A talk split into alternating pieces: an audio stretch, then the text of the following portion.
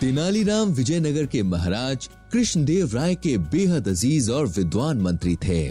आइए सुनते हैं उनकी बुद्धिमानी का एक नया किस्सा। सबसे मुश्किल काम।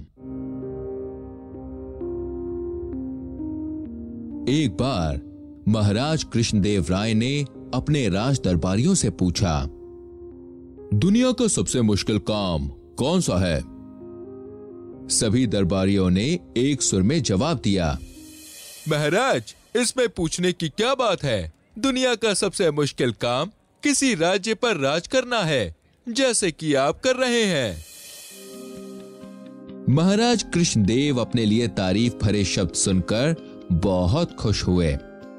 तभी उनका ध्यान तेनालीराम की तरफ़ गया। जो एक कोने में चुपचाप सर झुकाए खड़ा था। महाराज ने तेनालीराम से पूछा क्यों तेनालीराम? लगता है तुम इस बात से सहमत नहीं हो कि एक राज्य पर शासन करना सबसे मुश्किल काम है। तेनालीराम बोला महाराज इसमें कोई दो राय नहीं है कि किसी भी राज्य पर शासन करना एक बहुत मुश्किल काम है पर मेरी समझ में राज्य पर शासन करने से भी ज़्यादा कठिन एक काम और है। महाराज ने बहुत जिज्ञासा से पूछा, हमें भी बताओ, ऐसा कौन सा काम है? तेनालीराम बोला, महाराज, मुझे लगता है कि सबसे ज़्यादा मुश्किल काम एक बच्चे को संभालना है। ये बातें सुनते ही सभी दरबारी हंसने लगे कि तेनालीराम के लिए एक बच्चे को संभालना दुनिया का सबसे मुश्किल काम है। जब सब शांत हुए तो महाराज बोले क्या तुम यह साबित कर सकते हो तेनाली? तेनाली हामी भरते हुए बोला निसंदेह महाराज मैं यह बिल्कुल साबित कर सकता हूँ। आप आज्ञा दीजिए। महाराज कृष्णदेव राय ने तेनालीराम को अपनी सहमति दे दी। दरबार में एक महिला और उसके छोटे बच्चे को बुलाया गया। तेनालीराम ने बच्चे से कहा बेटा महाराज बहुत दयालु हैं। इनसे जो मांगना चाहो मांग लो। यह सुनते ही बच्चा बोला मुझे हाथी चाहिए। महाराज के एक इशारे पर तुरंत दरबार में हाथी मंगवाया गया। अब तेनालीराम बोला और बताओ बेटा तुम जो मांगोगे महाराज देंगे। बच्चा बोला अब मैं इस हाथी को अपने दोस्तों के घर ले जाकर खेलना चाहता हूँ। आप इसे मेरे थैले में रख दीजिए। अब सभी दरबारियों का माथा ठनका। महाराज कृष्णदेव बोले बेटा हाथी थैले में नहीं आ सकता।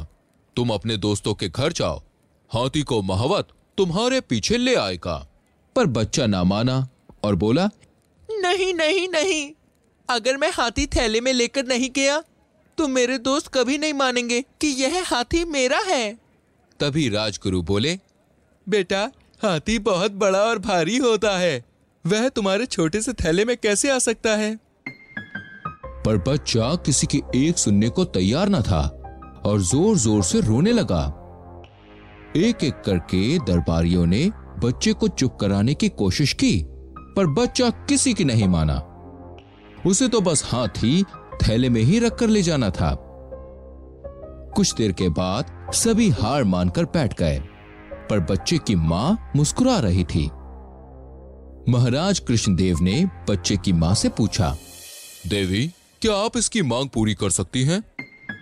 बच्चे की माँ ने तेनालीराम के कान में कुछ कहा और उसके बाद तेनालीराम ने एक खिलौने वाला हाथी मंगवाया महिला वह खिलौने वाला हाथी बच्चे के थैले में डालती हुई अपने बच्चे से बोली ये लो बेटा आ गया तुम्हारा हाथी थैले में अब तुम इसे आराम से अपने दोस्तों के घर ले जाकर खेल सकते हो।